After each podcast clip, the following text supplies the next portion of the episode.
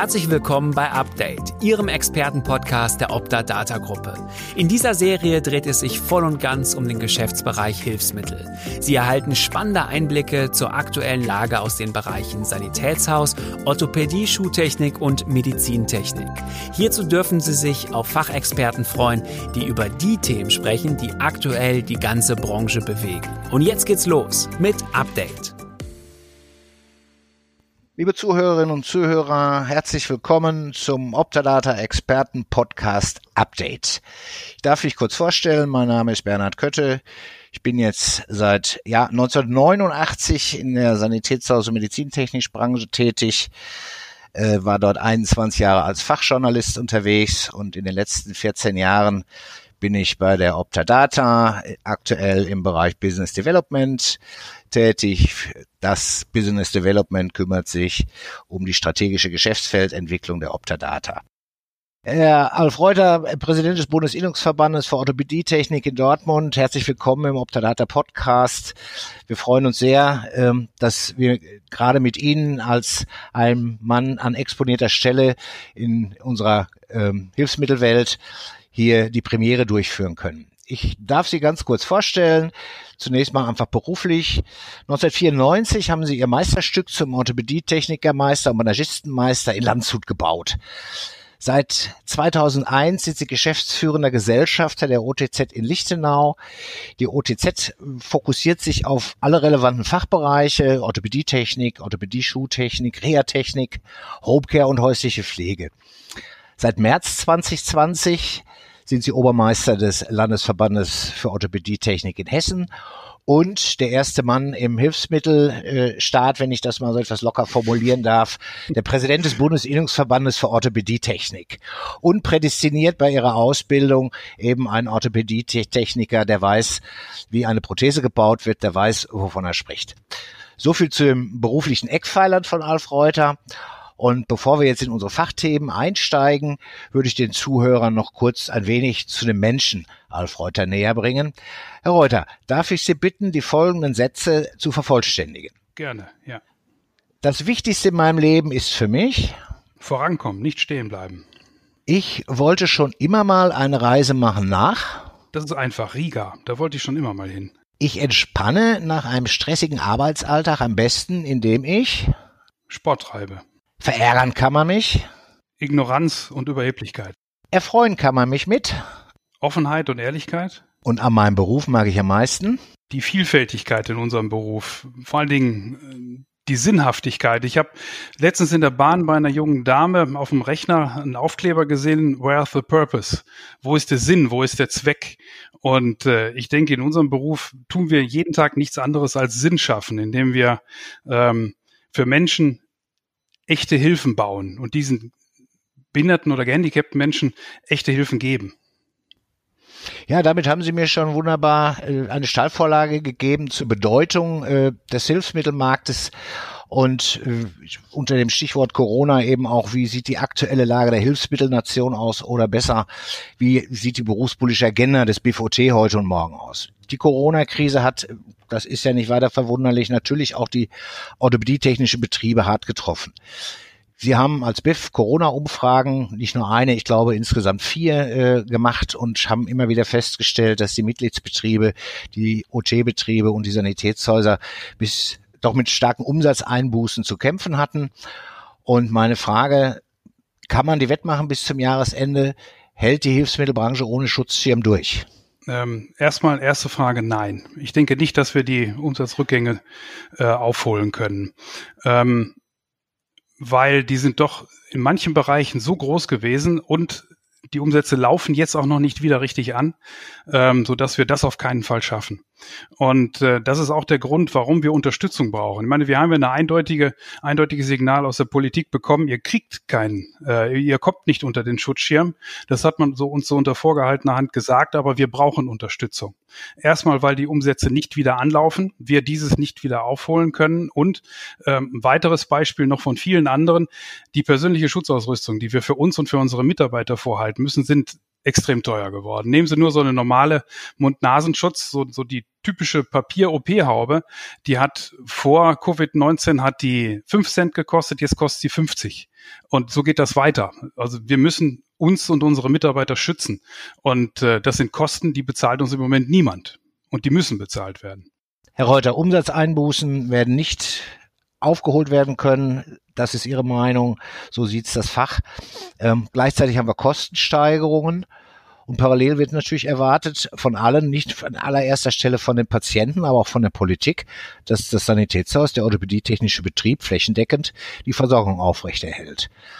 Das beißt sich doch gegebenenfalls ein Stück weit mit dem Thema Systemrelevanz, wo das Handwerk auch dran, stark dran gearbeitet hat. Wie ist hier der Stand der Dinge? Ähm, das Thema Systemrelevanz ist für uns enorm wichtig, da ähm, wir von Anfang an gemerkt haben, dass wenn wir diesen Status Systemrelevanz nicht haben, ähm, dass wir in die Heime nicht reinkommen, dass wir keine Unterstützungsleistungen kriegen. Und äh, das ist ein, ein, ein, ein Bandwurm. Das zieht sich äh, enorm lang. Insofern ist es eminent wichtig, dass wir in die Systemrelevanz reinkommen. Wir haben jetzt, äh, nachdem wir lange, lange gesucht haben, wo überhaupt, wo wir überhaupt ansetzen können, ähm, ist das, das Thema Systemrelevanz ist föderalistisch ähm, aufgehängt, so dass wir also über unsere Landesinnungsverbände jetzt an die Landesregierung gehen und an die Landesgesundheitsämter. Und diese werden derzeit angesprochen. Wir sind gerade mit den Ländern angefangen, die da am hartleibigsten waren und das am meisten bestritten haben äh, und starten dort ein Pilotprojekt, um diese Systemrelevanz fürs Fach zu bekommen. Ja, ein äußerst wichtiges Thema, die Bedeutung der Branche bei den politischen Akteuren, ähm, ja, nach wie vor noch fester zu verankern. Also das sind ja jahrelange Aufklärungsversuche. Ähm, trotzdem hat man immer wieder auch ihrer Vorgänger und des Bundesinnungsverbandes äh, und der Landesinnungen, der Einkaufsgemeinschaften, hier steht man gut zusammen, haben immer wieder versucht, in den letzten Jahren das Fach mehr in den Fokus zu rücken. Und dann hat man trotzdem wieder den Eindruck, hat noch nicht so ganz gereicht. Hier muss weitergearbeitet werden. Das Ganze kann aber doch auch nur im Zusammenhalt gehen, wenn alle berufspolitischen Akteure gut zusammenarbeiten. Wie ist Ihr Fazit hier seitens des BIF? Ähm, wie hat die Zusammenarbeit funktioniert mit Innungen, mit Leistungsgemeinschaften zum Beispiel? Ganz hervorragend. Also wir haben derzeit, ähm, denke mal, so eine große Geschlossenheit, wie wir sie schon lange nicht mehr hatten. Ähm, aber trotzdem ist, und da haben Sie ganz recht, unsere Stimme ist zu leise das politische Gewicht ist trotzdem zu klein, weil wir keine gemeinsame politische Vertretung ähm, aller Leistungserbringer, Verbände und Leistungsgemeinschaften für die Leistungserbringer in Berlin haben. Ähm, Manche Leistungsgemeinschaften ähm, sind durch Industrieverbände vertreten. Wir machen es selber oder auch über den Zentralverband des deutschen Hand äh, Handwerks, über die, äh, die Gesundheitshandwerke. Das ist zu zergliedert. Wir brauchen eine, eine Stimme in Berlin. Mir hat mal ein Politiker hat mich einmal gefragt, Herr Reuter, welche Telefonnummer haben die Leistungserbringer für, für orthopädische Hilfsmittel oder gesamt für, für medizinische Hilfsmittel? Und die konnte ich Ihnen in dem Moment nicht nennen. Ich konnte meine Telefonnummer für den Bundesinnungsverband geben, aber nicht für die gesamte Branche. Und das ist wichtig. Das müssen wir erreichen. Wir müssen einen Ansprechpartner in Berlin haben für die Leistungserbringer. Nur für die Leistungserbringer. Denn es ist ein Unterschied, ob ich jetzt für die Industrie spreche oder für den Leistungserbringer. Das ist zwar eine Branche, trotzdem haben wir unterschiedliche Themen, die wir unterschiedliche, mit unterschiedlichen Gewichtungen aufhängen ist auf jeden Fall noch eine Aufgabe für die Zukunft. Ich nehme mal an, da arbeiten Sie stark dran, diese eine Telefonnummer zu kreieren.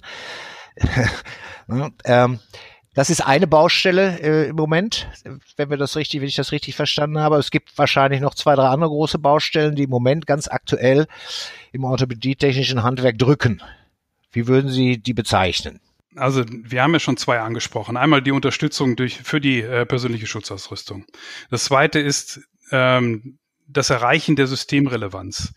Ein Thema, was im Moment gerade ganz aktuell ist, ist die Mehrwertsteuerregelung für nicht teilbare Fallpauschalen. Ähm, das sind so die, die drängendsten Themen, wo wir derzeit dran sind. Aber wir haben ja auch äh, Themen, die wir langfristig begleiten, äh, die nicht minder wichtig sind. Ähm, da ist zum, zum ersten einmal der Bürokratieabbau.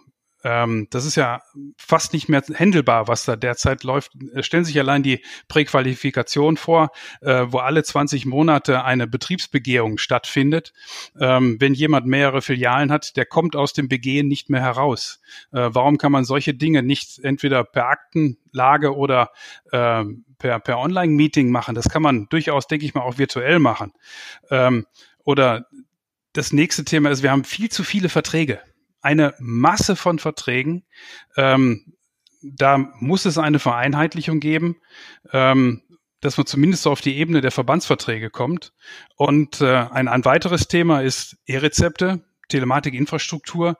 Ähm, da sind wir ja nun auch ähm, im Thema und bearbeiten dieses auch weiter. Und eins, was im Moment ja fast ganz hinten runtergefallen ist, ist das MDR, äh, wo wir jetzt ja ein Jahr, nennen wir es mal Galgenfrist bekommen haben, ähm, wo wir aber auf einem ganz guten Weg sind. Also das läuft, das Thema. Ja, steige ich mal bei, bei zwei klassischen Optadata-Themen nochmal ein, frage nochmal nach. Vereinfachung der Abrechnung über Verträge unter anderem. Dort hat es ja eine Arbeitsgruppe gegeben, ein Schiedsverfahren hat es gegeben, was ja der Berg kreiste und gebar eine Maus, äh, war so meine Beurteilung. Da waren sich eigentlich alle Fachleute ein, einig. Ähm, trotzdem wird ja wahrscheinlich weitergearbeitet. Geht es denn bei der Vereinfachung der Abrechnung und der Entbürokratisierung der Abrechnung schwerpunktmäßig um Eindämmung der Verträge oder geht es auch um Dinge wie einheitliche Preisgestaltung in, in bestimmten Bereichen? Worum geht es konkret? Ähm, um die Eindämmung der Verträge, der Masse an Verträgen. Sie müssen sich vorstellen, was allein für, für, ein, für eine Ressourcenverschwendung betrieben wird. Jede kleine BKK ist unterwegs und möchte das Rad neu erfinden. Dort gibt es dann einen neuen Rahmenvertrag, der juristisch geprüft werden muss. Da gibt es Preisteile, äh, da gibt es Ausführungsbestimmungen über alle Produktgruppen, die wir haben, ähm, so dass wir Massen von Verträgen haben, die wir gar nicht bräuchten, wenn wir diese vereinheitlichen würden. Ähm, ich denke, das ist eine Aufgabe für uns, dieses ähm, zu ändern und auch vor allen Dingen eine Aufgabe der Politik. Denn überlegen Sie sich mal, welche äh, Mengen von Verhandlungsteams von den Krankenkassen und von unserer Seite das Jahr über unterwegs sind, vor Corona noch die, durch die Republik gereist sind, um solche Verträge zu verhandeln. Und nicht nur von uns, auch von allen Leistungserbringergemeinschaften. Und da muss dringend eine Vereinheitlichung her. Wer setzt sich denn hier den Hut auf in der Branche? Den setze ich mir im Moment auf. Gerade in dem Moment, wo ich mit Ihnen spreche, habe ich mir den aufgesetzt. ja, sehr gut. Ähm, dann sind wir beim Thema, wo Sie auch den Hut auf haben. Das ist ein Stück weit im Moment, auch wenn es die einheitliche Telefonnummer noch nicht gibt, die äh, Zusammenarbeit mit den politischen Entscheidungsträgern. Allen voran mit Roy Kühner arbeiten Sie zusammen, mit dem Sie auch ein gemeinsames Webinar äh, gegeben haben. Äh, es gibt das sogenannte Fünf-Punkte-Programm Herausforderungen der Hilfsmittelbranche in Zeiten der Corona-Krise. Ähm, das war ein, ein Hype-Thema vor zwei, drei Monaten. Jetzt hört man relativ wenig davon. Wird dieser Fünf-Punkte-Plan denn von Roy Kühne noch verfolgt? Der wird zum Teil noch verfolgt. Also das war ja ähm, über Ostern haben wir das ja gemacht. Äh, das war eine Gruppe von, von ähm, aus der Industrie, von Leistungserbringerseite, haben wir uns über Ostern ähm, virtuell damals, das war ja schon fast revolutionär, zusammengesetzt und ähm, haben dieses Fünf-Punkte-Papier zusammengestellt. Das hat sich zum Teil schon überlebt, weil wie das halt so ist, mit Krisen, die laufen halt nicht so, wie wir uns die vorstellen. Aber wir können diese fünf Punkte ja durch mal aus, durchaus mal durchgehen, ähm, wenn ich sie jetzt zusammenkriege. Ich glaube, das erste war Schutzschirm, da haben wir gerade schon drüber gesprochen. Ja. Wir brauchen eine Unterstützung. Ähm, das zweite war flächendeckende, äh, flächendeckende Gewährleistung ähm, der Versorgung. Thema Systemrelevanz. Ne? Wir, da ging es natürlich auch um die Lieferfähigkeit. Die Lieferfähigkeit ist wiederhergestellt, weitestgehend. Äh, wir bekommen die Produkte, die wir bestellen. Ähm, aber zu Zeiten der Krise, gerade in den Frühzeiten, sind wir nicht in die Heime reingekommen. Wir sind nicht in die Kliniken reingekommen. Und Sie müssen sich das so vorstellen, die haben, die äh, Altenheime haben eine regelrechte Security vor die Tür gestellt. Und da muss man schon etwas in, die, in der Hand haben, um an den Damen und Herren vorbeizukommen. Und solange man das nicht hat, kann man nicht versorgen. Insofern ist da die Systemrelevanz wichtig, haben wir drüber gesprochen. Dritte Thema war Beschlagnahme von Hilfsmitteln. Das gab es in Einzelfällen, ist aber dann nicht weiter durchgeführt worden, weil wir interveniert haben. Ähm, vierter Punkt war Nutzung der digitalen Möglichkeiten. Ähm, ich glaube, das wird schon breitflächig genutzt oder das nutzen viele Kollegen. Das wird nur sehr unterschiedlich angenommen. Also wir, wir also bei mir in meinem Hause, ähm, wir bieten das auch an, dass wir Online-Sprechstunden haben, dass wir mit dem Patienten noch online sprechen. Ähm, aber ich bin verstärkt in der technischen Orthopädie unterwegs, da ist das nicht sinnvoll. Sie müssen am an der ähm, am Patienten versorgen. Das können Sie nicht über äh, über eine Videosprechstunde machen. Das ist, denke ich mal, in anderen Bereichen, wo man technische Probleme am, an, der, ähm, per, per Videokonferenz lösen kann, ist das, ist das bestimmt sinnvoll. In der technischen Orthopädie hat sich das jedenfalls nicht wirklich richtig durchgesetzt. Und äh, der letzte Punkt war chronische Wunden. Da ging es auch um die Sicherstellung, weil da gab es große Lieferschwierigkeiten. Aber ich glaube, äh, das hat sich auch fast erledigt, weil die erstmal, weil die Lieferfähigkeit wieder da ist, so wie ich das mitbekommen habe im eigenen Unternehmen und auch wieder Thema Systemrelevanz.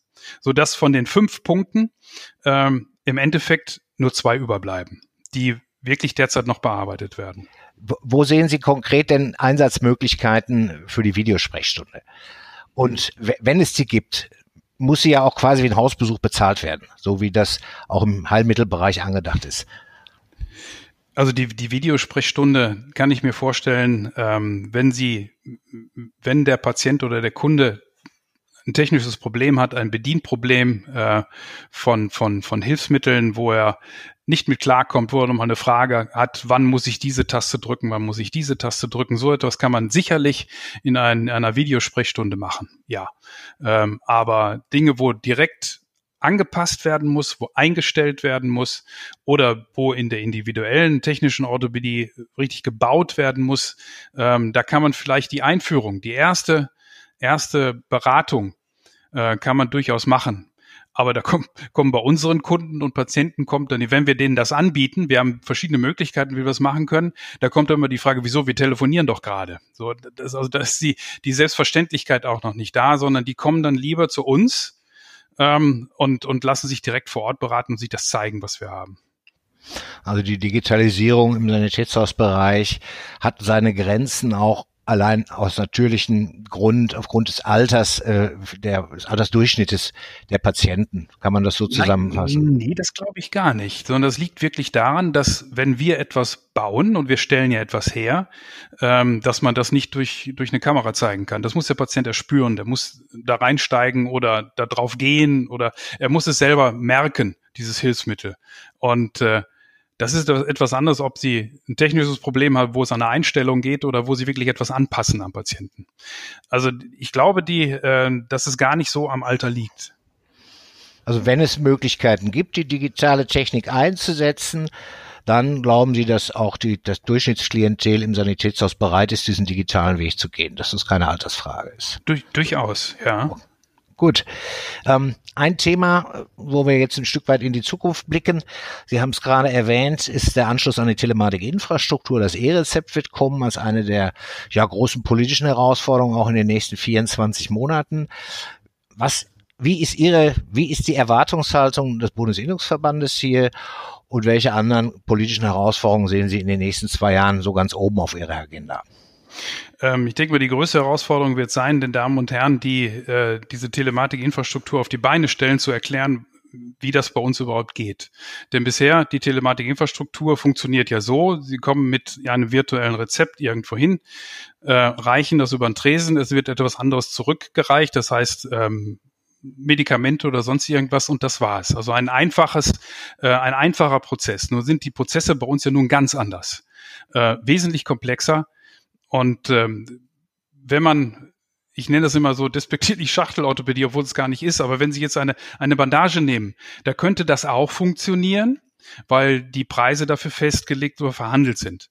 Ähm, aber wenn Sie jetzt nur alleine an die, an die Reha-Technik denken, mit äh, Beantragung über Hilfsmittelpools ähm, oder über Wiedereinsatzmöglichkeiten oder ähm, wenn Sie jetzt für eine hochkomplexe Orthese oder Prothese einen Kostenvoranschlag schreiben und Sie müssen dann dieses noch mit dem medizinischen Dienst diskutieren. Ähm, solche Dinge, solche Prozesse sind derzeit in der Telematikinfrastruktur überhaupt nicht abgebildet. Und äh, da müssen wir dran, da sind wir auch dran, ähm, das den richtigen die erstmal zu, zu definieren, wer überhaupt, wer ist überhaupt der Richtige, so, oder, oder die, dass man die überhaupt erstmal zu, ans Telefon bekommt. Wer ist jetzt derjenige, der das hinterher auch beeinflussen kann und dem das dann zu erklären, wie unser Geschäft aussieht. Das ist erstmal die Hauptherausforderung. Wenn Sie die größte politische Herausforderung in zwei Sätzen nennen würden, wie würde das lauten? Zwei Sätze, das ist schwierig. Ich versuche mal. also, ähm, dass wir von der Politik als Leistungserbringer im Versorgungsgeschehen gesehen werden und nicht als Händler von irgendwelchen Dingen, die man auf Rezept über den Lasentresen hebt. Ich möchte eine Gleichstellung erreichen zu Ärzten, Apotheken und Heilmittelerbringern, weil auf dieser Ebene werden wir breit gefächert in der Politik noch nicht gesehen. Damit ist meine letzte Frage, nämlich, dass Sie jetzt einen Wunsch frei haben, der sich sofort erfüllt, vielleicht auch schon beantwortet. Wäre das diese Sache, wenn Sie den Wunsch frei hätten, was Sie sofort verändern wollen? Nee, ich dachte, ich ganz was anderes, Grundlegenderes. Aber er könnte, wenn Sie schon mal die gute Fee spielen möchten, ähm, ich würde mir eine tiefgreifende Einigkeit des Fachs gegenüber Kostenträgern und Politik wünschen. Das wäre mein größter Wunsch. Und wenn ich das jetzt tatsächlich den Feenhut auf hätte, wäre er jetzt erfüllt. Herr Reuter, vielen herzlichen Dank, äh, dass Sie bei uns im Optadata Podcast äh, Ihre Sicht der Dinge, die Herausforderungen äh, des orthopädischen Handwerks und des Sanitätshauses uns vermittelt haben. Wir wünschen Ihnen bei der Umsetzung Ihrer Ideen viel Erfolg. Sie haben viel Arbeit vor sich. Und ganz im Sinne der aktuellen Zeit möchte ich mich verabschieden. Herr Reuter, bleiben Sie gesund. Herzlichen Dank für die Möglichkeit. Ihnen auch. Alles Gute. Vielen Dank, dass Sie heute dabei waren. Hören Sie auch unbedingt bei der nächsten Folge wieder rein. Freuen Sie sich schon jetzt auf einen weiteren Expertentalk und ein Update zum Thema Hilfsmittel in der digitalen Welt. Lassen Sie uns gemeinsam die Zukunft gestalten.